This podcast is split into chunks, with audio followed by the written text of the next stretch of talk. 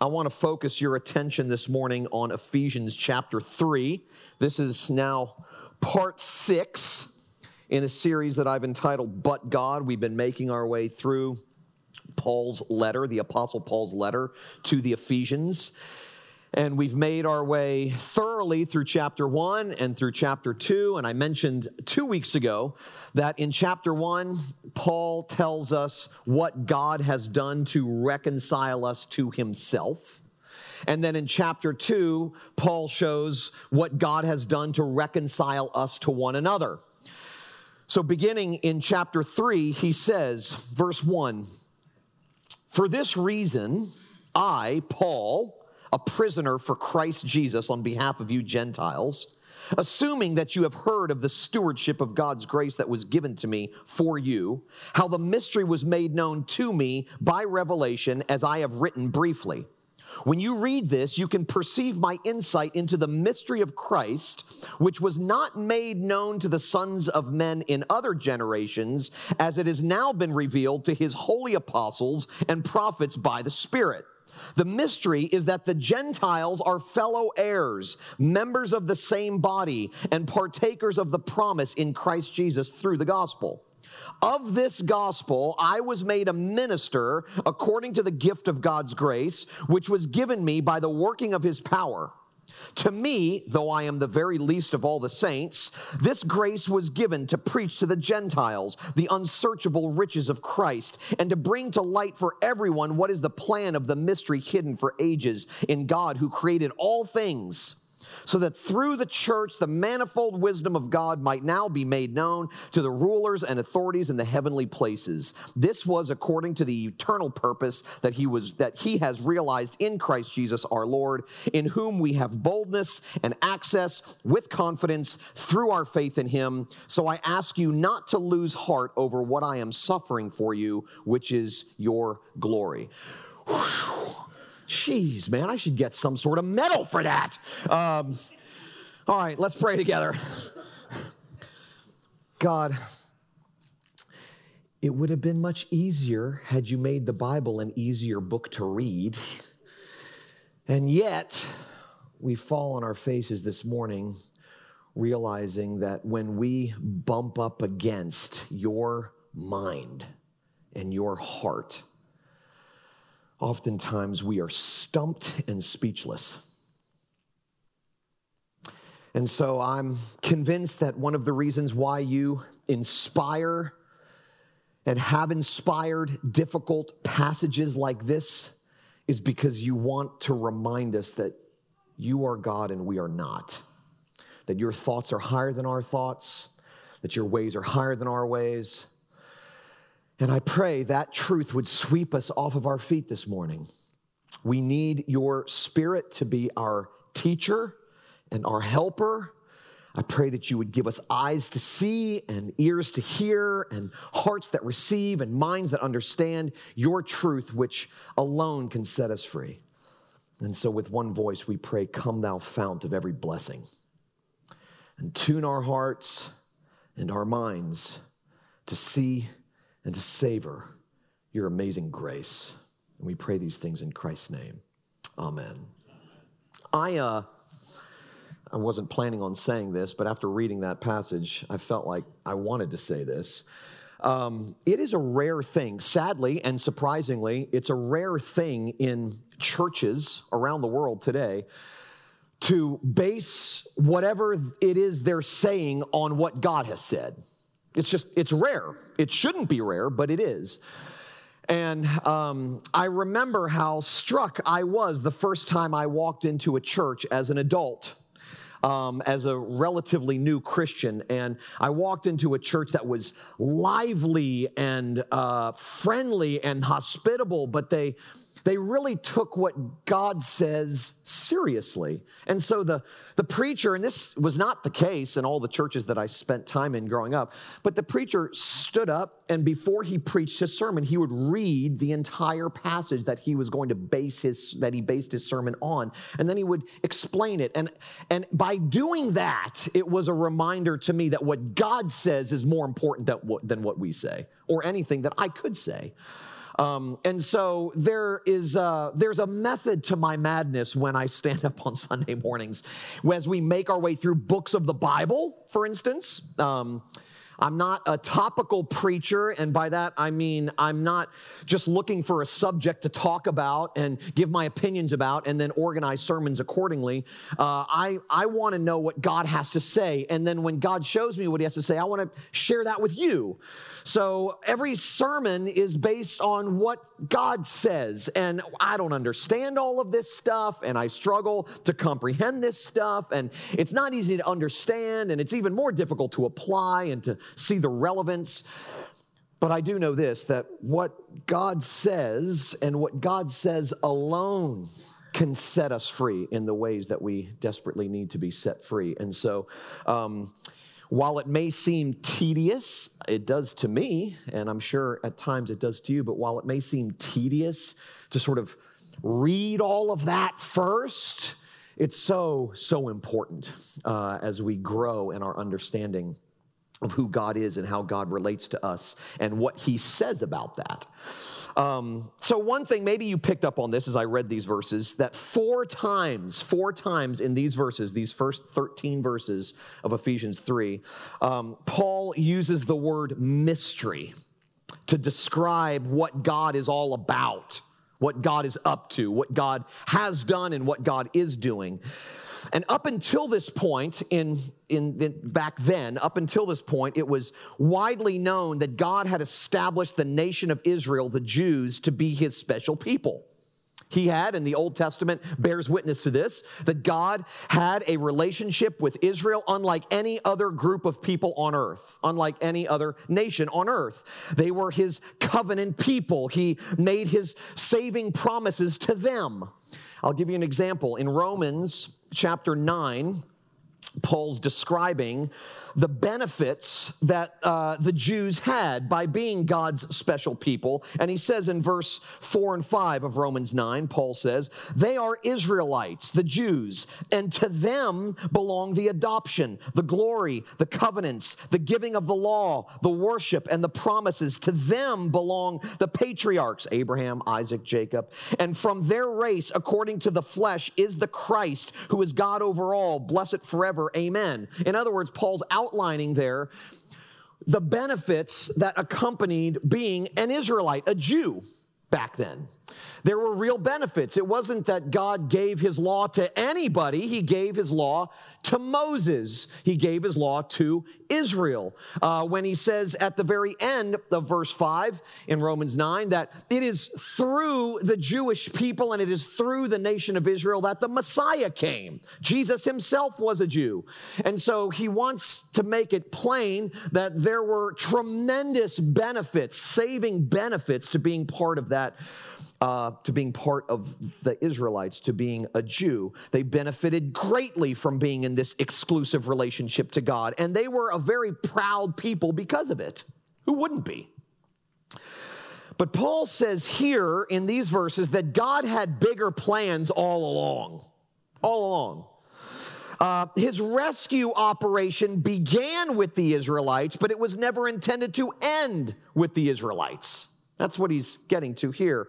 That God's plan was always, always more inclusive than that. Um, in fact, uh, God dropped a number of hints in the Old Testament that his rescue plan included Gentiles or non Jews. You read the Old Testament and you read stories about Ruth and Rahab and Naaman and the whole nation of Nineveh that Jonah was sent to preach to, um, and a bunch more examples in the Old Testament that God's rescue plan always included and was always about including more people than just Israel, than just the Jews. In fact, Eugene Peterson, who was the one who wrote the message, um, he points out that the root meaning in Hebrew, which is Old Testament, the root meaning in Hebrew of salvation is to be broad, to become spacious, to enlarge. So, even in the Old Testament, God was whispering his wide ranging rescue plan and the fact that it was way more inclusive than what the Jews at that time thought. But when Jesus showed up, these whispers of God that we find in the Old Testament became a shout. In other words, the days of dropping hints were over. God was making it very clear and God was making it very loud that in Jesus, um, people from every tribe, tongue, and nation had equal access to God. He was making that clear. Remember, after Jesus died, uh, the veil in the temple was torn from top to bottom. Okay, if you don't know anything about the this thick veil, which some estimate was literally made out of fabric, but it was four feet thick and it separated the holy place in the temple from the most holy place in the temple. The most holy place in the temple was that room where God resided, where God was. And the high priest could only go into that room once a year.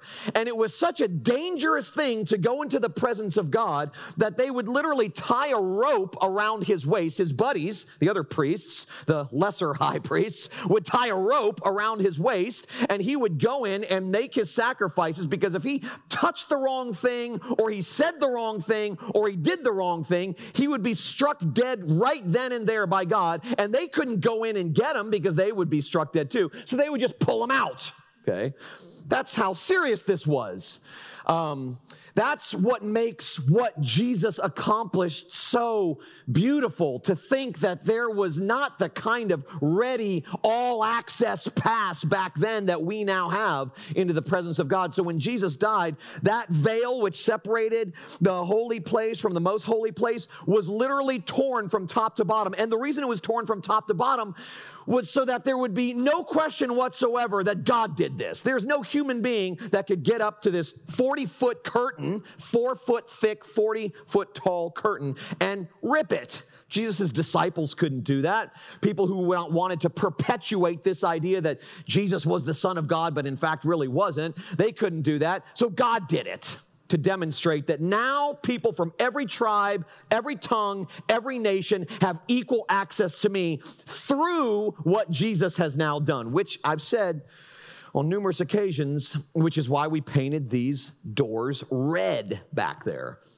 Because when we come through those doors into the most holy place, we are reminded that we have equal access to God. We have ready access to God, not because of what we do or because of who we are, but because of what Jesus has done and because of who He is. That's what gives us ready access to Him. Um, and so back then, um, even in the Old Testament, there were these whispers God was dropping hints that his plan was always more wide ranging than what the Jewish people, the Israelites back then thought. But in the New Testament, when Jesus shows up, God made it as clear and loud as possible that people from every tribe, tongue, and nation had equal access to him. And this was a major, major pivot from God as far as the Israelites were concerned. You know, they, up until that point, they were special. They were the ones who had a special and unique relationship to God.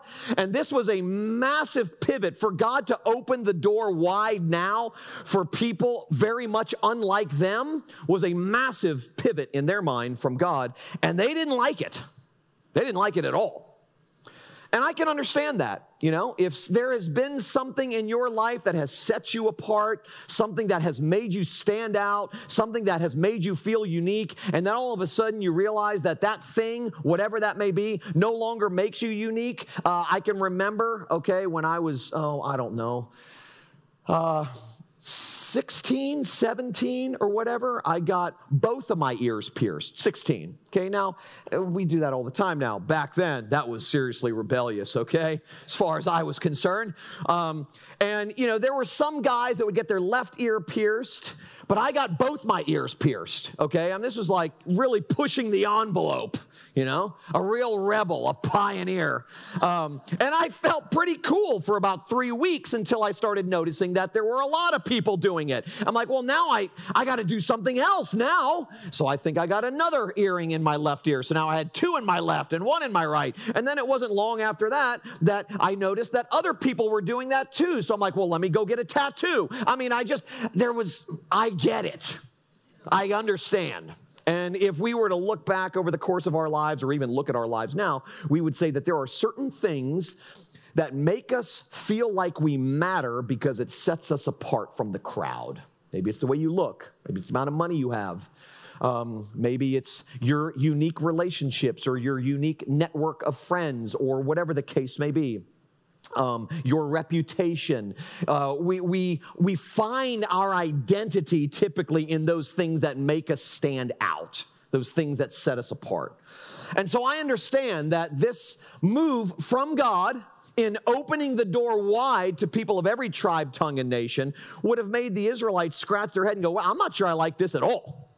Like, I mean, prior to this move from you, God, we were able to claim unique access to you, special access to you, exclusive access to you. And now, what sets us apart if everybody can come to you? What sets us apart? Um, so they didn't they didn't like this. Not only did it rob them of their identity as those who had exclusive access to God, but it was also inconceivable to them that God would welcome the unclean and the uncircumcised and the unlawful. It was inconceivable. This was God saying, I love dirty people, unlawful people, rule breakers. And they just couldn't wrap their, their minds around that. Um, I mean, Jesus, the arrival of Jesus, scandalized an intimidating, elitist country club religion by opening membership up to those who had always been denied it. They didn't like it. So, to the shock of Paul's original audience, his main point in these verses is that the mystery of the gospel, what is it?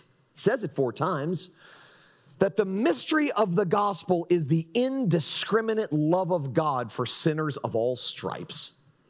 That's, that's the mystery here. The mystery that he said was previously concealed to a certain degree in the Old Testament. Yes, God made whispers. Yes, God dropped hints. But it wasn't until the arrival of Jesus where God made it abundantly clear and explicit what his plan all along was. So, um, so the great mystery, in other words, is that God loves all of the wrong people. That's the great mystery. Okay, now that, that, that's a lot of explanation and background into what's going on in these verses. Um, and as I was thinking about it yesterday, I, I thought, this is so. Reading these verses initially would make you go, what does this have to do anything with me today? Like, this isn't relevant to me or our time at all. We don't have this great divide between Jews and Gentiles inside the church. And, you know, we, like, I don't, how relevant is this for me? And then I started thinking about um, our current situation, where we live, the religious community, the church. And it reminded me of a, a quote from Mike Yaconelli, who said, according to his critics, Jesus did God all wrong. He went to the wrong places, said the wrong things, and worst of all, hung out with the wrong people. What made the religious furious was Jesus' irresponsible habit of throwing open the doors of his love to the whosoever's, the just anyone's, and the not a chancers like you and me. So, what was going on back then is happening today. We too, even as Christians, have a really difficult time with God forgiving and loving and accepting certain kinds of people. Um, I mean, G- God only includes dirty, undeserving people in his rescue plan because dirty, undeserving people are all that there are. And Paul's point in these verses is that while our sin reaches far, God's grace reaches farther, and that it reaches in some surprising and at times frustrating directions. I mean, this is always the way it is with grace. Grace is always a surprise, but it's not always a welcomed surprise. Um, I mean, think about it. We want, I want, I'll speak for myself, I want God to hold a grudge against the same people I hold a grudge against. If someone has hurt me, if someone has betrayed me, if someone in some way, shape, or form has treated me badly, um, I don't want God to love them, honestly. Okay, there is a place where I want them to go, and it's not heaven. All right, I don't want God to love them. I want God to get them back. I've said this before. We, you know, we all believe in law and grace law for other people and grace for ourselves. That's typically how we operate. That's our MO. I don't want God to forgive people that I have a difficult time forgiving. I, am just being honest. It's hard for me to love my enemies, and even more hard to believe that God loves my enemies. People that I could not imagine even being in the same room with. So it, God's grace can be frustrating. It can be incredibly difficult to grasp for that reason. Um, I mean, we, we want Him, God, to be kind only to those who we think deserve it. But He's not. We want Him to bless those people who we've decided deserve it. And that usually includes ourselves. Um, and that's not the only people that God blesses. The fact that God loves people we hate bothers us. One of the things that irritates people the most about God is his willingness to love, forgive, and restore those whom we have decided deserve the exact opposite. Um, I mean, if I were to stop right now and give all of you guys five minutes to really, before God, get honest in the quietness of your own hearts and have God help you identify those people in the course of your life that you really hope you never see again, or who hurt you very badly, or who you just can't even comprehend forgiving. And then to say, um, God offers his unconditional love and unending forgiveness to that person, it, that frustrates me, to be honest with you. It just does. Um, there is something about grace and forgiveness that offends everyone except the person who needs it. Um, case in point, we've looked at this passage before. The woman caught in adultery in John chapter 8. Okay, one of my favorite passages in all the Bible. John chapter 8, famous story. Um, the woman, the religious leaders drag this woman who is literally caught in the act of adultery. It's not just an adulterous woman uh, who they know is an adulterer, but they actually find out when she will be actually in bed with someone who is not her husband. And then they go get her and they drag her out to Jesus. Um, and they make a statement to Jesus in the form of a question. Look at verse, well, you don't have to look there, I'll read it to you. John chapter 8, verse 4 and 5. The religious leader said to him, Teacher, this woman has been caught in the act of adultery. Now, in the law, Moses commanded us to stone such women. What do you say? Okay. So they're, they're literally making a statement in the form of a question. They're trying to trip him up. They're trying to prove that he's an impostor who doesn't care about God's law. He can't be God because God would care about God's law. This guy clearly doesn't care about God's law, so he can't be God. Okay, that's what their, that's what their agenda is. Their motivation is exposed in verse 6 when it says, um, This they said to test him, that they might have some charge to bring against him. Okay, so their motivation is exposed in verse 6. They weren't really looking for an answer, they were making an accusation against Jesus. In the second part of verse 6 there, it says, Jesus bent down and wrote with his finger on the ground. And it doesn't tell us what he wrote, but it does tell us what he said. Because after writing on the ground, he says in verse 7 Let him who is without sin among you be the first to throw a stone at her. Okay, that's a famous line. Uh, we've heard that uh, on numerous occasions. Um, notice what doesn't happen here, okay? And I, I, I really sort of discovered this. I had read this passage a million times, I had preached through this passage a bunch of times, but it wasn't until a number of months ago that I noticed something that I hadn't noticed before. Notice Jesus doesn't defend her. Okay? He doesn't say she isn't guilty of adultery. He doesn't say that.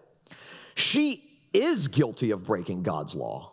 She was caught in the act. She is an adulterous woman. She is guilty as charged. The accusations that the religious leaders were making against her are they're not false, they're true. She's not being falsely accused. She's being justly accused, rightly accused. We tend to look with sympathy on this woman, but what if this was your wife? What if it was your mother? What if it was your husband's lover? What if it was your son's wife? We stand at a distance and read this story and go, man, those guys are jerks. Poor lady. That wouldn't be your posture if that was your wife. Okay, that, that wouldn't. You'd, you'd probably find yourself even more angry than the religious leaders were. It wouldn't be the same. You wouldn't have such a peaceful posture if it was your husband's lover or your son's wife or your mother. Um, it would be one thing if Jesus embraced the falsely accused. Okay, that, that that's one thing. There, there's nothing scandalous about Jesus embracing an innocent person who is being falsely accused. There's nothing scandalous about that. What is scandalous is that Jesus embraced the guilty. That's the beauty of this passage in John 8. Beauty of it. He doesn't say, guys, come on now. I mean, so she, I, really? Are you sure? Do you have proof? He doesn't. He doesn't defend her. He doesn't. The, the problem with that whole scenario is not that the religious leader said she was guilty. The problem with that whole scenario from Jesus' standpoint is that they thought they were innocent. And so he has to demonstrate by writing something on the ground and saying what he said, he had to demonstrate that they were just as guilty as she is, but maybe in a different way, in a different direction. So, what is scandalous about Jesus and what so often can frustrate us and irritate us about the grace of God is that it Jesus embraces the guilty. Now that's good news to us, but it's not always, doesn't always sound like good news when Jesus embraces someone who is guilty of hurting me. He loves the person we don't love. He forgives the person we can't forgive. He embraces the bad. What scandalized the Jews in Paul's day was not who God left out but who God let in. And that scandalizes us too. I mean, there are certain people that I just assume belong in the club and others who don't. I believe a certain way, I think a certain way, I have certain convictions, I have certain thoughts about what God's community ought to look like and the people who make up that community, the kinds of people they should be. And God just doesn't play by our rules. He just, he just doesn't, he doesn't respect our preferences. Okay? Um, he's so disrespectful in that way. Why didn't he ask me what I thought about whether or not to let this person in or to let that person in? So, what offended them is so often the same things, or what was hard for them to swallow back in Paul's day, and what he's addressing here in these verses in Ephesians, is the same thing that can frustrate us. It's not who God leaves out, but it's who God lets in. The ragamuffins and the misfits, the bad, the guilty, the broken down. The mystery that Paul illuminates here is that Christianity is for sinners. It's for sinners. I know that sounds so elementary, so basic and yet we forget it. Christianity is not for good people. Okay? I remember when Ted, this years ago, Ted Turner was being interviewed. I mean, this is, I don't know, early 90s maybe. He was being interviewed and said, Christianity is a religion for losers. And oh my gosh, did the religious community, the Christian community come out swinging? Who does he think he? We're not losers. We're strong and we're mighty and we can we can sort of rally together and ensure that the right person gets into the right political office. We're a force to be reckoned with, Ted. Don't mess with us. The fact of the matter is, he was absolutely right. it is for losers. It's absolutely for losers. I mean, the grace is only for losers, and nobody wants to stand in that line. The Ted Turner's problem was not that he said Christianity is for losers. He was absolutely right about that. His problem was that he assumed he wasn't one. Okay? We all are. Now, I didn't hear you clap like that when I was calling you a loser. You self righteous bunch of. You clapped when I said Ted Turner was a loser. Like, yeah, right. You're proving my point, okay? Jeez, you bunch of losers. What's the matter with you, man? You listen to a word I say? Um, so, Christianity is for sinners. It's for sex addicts and shopaholics and control freaks and alcoholics and adulterers and blame shifters and gossips and liars and narcissists and faithless worrywarts. It's for the selfish, it's for the angry, it's for the arrogant, it's for the unforgiving. Sinners are the only people God gives his grace to. and many people, I'm sad to say, inside the church just don't believe what I just said. They don't believe it. They may say they believe it, but they don't when the rubber meets the road. Christianity, in the minds of many people, is seen first and foremost as a vehicle for good behavior and clean living, rather than the only recourse for those who have failed over and over and over and over again. In other words, too many churches have helped to perpetuate the impression that Christianity is primarily concerned with making bad people good, making people who behave badly into people who behave goodly. okay? That's what, that's what a lot of people think. And I know for a fact. I experience it myself, and I know many, many others who have experienced this, who just, the idea that they would go to church when life is falling apart doesn't even cross their minds. Because church is filled with people whose lives are together, who are clean, and so the idea that they would ever make a beeline to a church when their life is falling apart or when they've just been exposed for something heinous is inconceivable to them. That's the last place they would go. They'd rather go to a bar. They'd find a lot less judgment there and maybe some more listening ears there. They can't even, they, they can't comprehend the idea.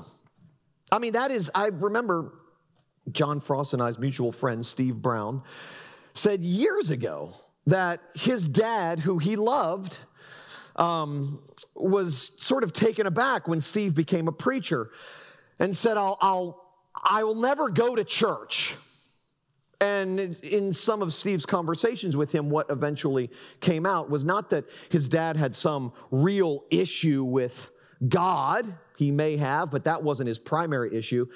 He just assumed the church was where good, clean people go, and he knew he wasn't good or clean, and he didn't think he belonged. That was not the club for him because I, I don't fit there. I don't fit there. That is, listen, be, believe this or not, Christianity is not about making bad people good. Okay, it's not. Even if we were bad and we became good, being good is not good enough in God's economy. Okay, there, there's something much bigger than good that God requires. He requires perfection, sinlessness, flawlessness. The only thing God accepts is perfection, which is why we so desperately need and are grateful for the person and work of Jesus on our behalf. Because that's the only way we can have the access to God that we have.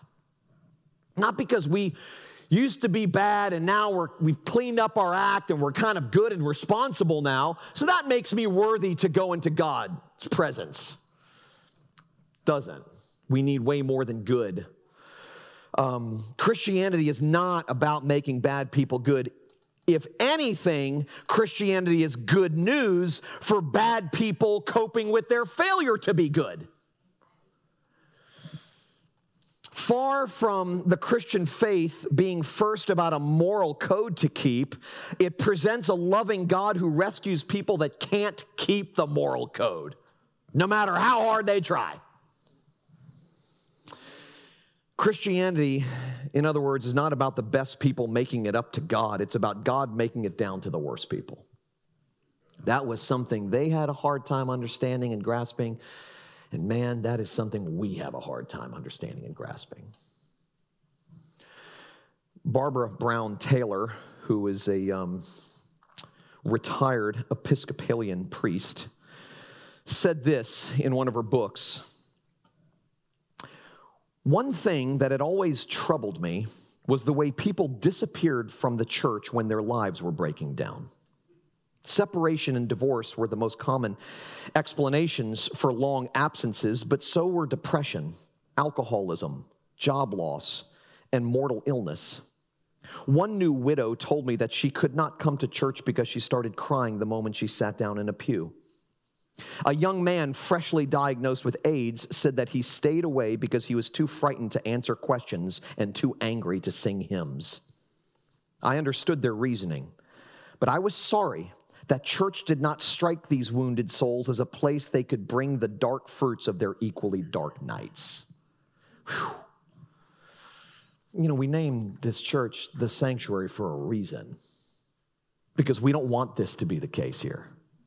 We want this to be the first place people think to run to when their lives are falling apart, not the last. We want bad people to feel at home here. We don't want them to feel ostracized here because when they walk through the door, we can look at them and say, Me too. Your sin may look different than my sin, and your guilt may look different than my guilt. Your habits may look different than my habits. Your unrighteousness may look different than my self righteousness, but man, all have sinned and fallen short of God's glory, and there is one who came to do something about it. And he not only did it for me, but he did it for you. I mean, that's good news. And all too often, it's not the kind of news that churches are known for delivering which is why people stay away. I mean, church should be, local churches should be the safest place rather than the scariest place for fallen people to fall down and broken people to break down. It should be the place where we all gather together, weak and wounded, and collapse into the loving arms of Jesus together, week in and week out reminding one another that we are in forever with God and He delights in us because of what God has done for us in the person of Jesus. Um, isn't it good news that we don't have to be good and clean and virtuous to get God's love? I mean, it's really, really good news. It, uh, uh, my friend Paul Zahl says this that grace is irrational because it reaches out to the specifically undeserving person. This is the beating heart of it, he says. The good news of God's love and forgiveness, His grace, is addressed not just to those who are down on their luck or brokenhearted and suffering, but to perpetrators themselves. Tax collectors, prostitutes, murderers, liars, betrayers of trust. God's love and forgiveness and grace is offered not just to theoretical sinners, but to real, actual flesh and blood repeat offenders like you and me. That's who it's for. The gospel announces that God's love is a gift to be received, not a wage to be earned. It is a no strings attached present for the undeserving, not compensation for the competent. Um, it is good news of the highest order that only the unworthy qualify for God's grace. Only the unworthy. In every other club, you got to be you got to do something to join, you know, to be in, to be a part of the gang. Here, you just have to bring all of your crap, okay? All of your sin and all of your struggles and all of your dysfunctions and all of your idiosyncrasies and all of your selfishness and all of your broken downness and all of your bedraggledness, all of the stuff, okay, that God knows about you, you just, we, just, we just bring it in order to be reminded that it has all been nailed to a cross 2,000 years ago, and because of what the person hanging on that cross did for us, we now have free, ready, all access passes to God forever. And that his love for us is in no way, shape, or form ever, ever, ever determined by what we do or fail to do, and that his disposition toward us never changes. It can't. We are clothed in a straitjacket of righteousness. That no matter how much we try to wiggle out of it, we can't. When Paul in other places calls Christians slaves of righteousness, that's his way of describing a free person.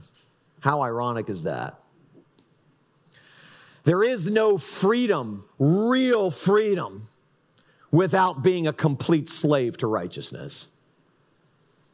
And I've shared this before. One example of that seemingly only theoretical truth is that when I am convinced, when I know, when I believe that because of what Jesus has done, God loves me unconditionally, and that all of the love that I deeply crave, I already have with God because of what Jesus has done, man, that sets me free from working my entire life to get everybody to like me. I might enjoy if you like me, but I don't need it. That's freedom because I'm a slave to righteousness.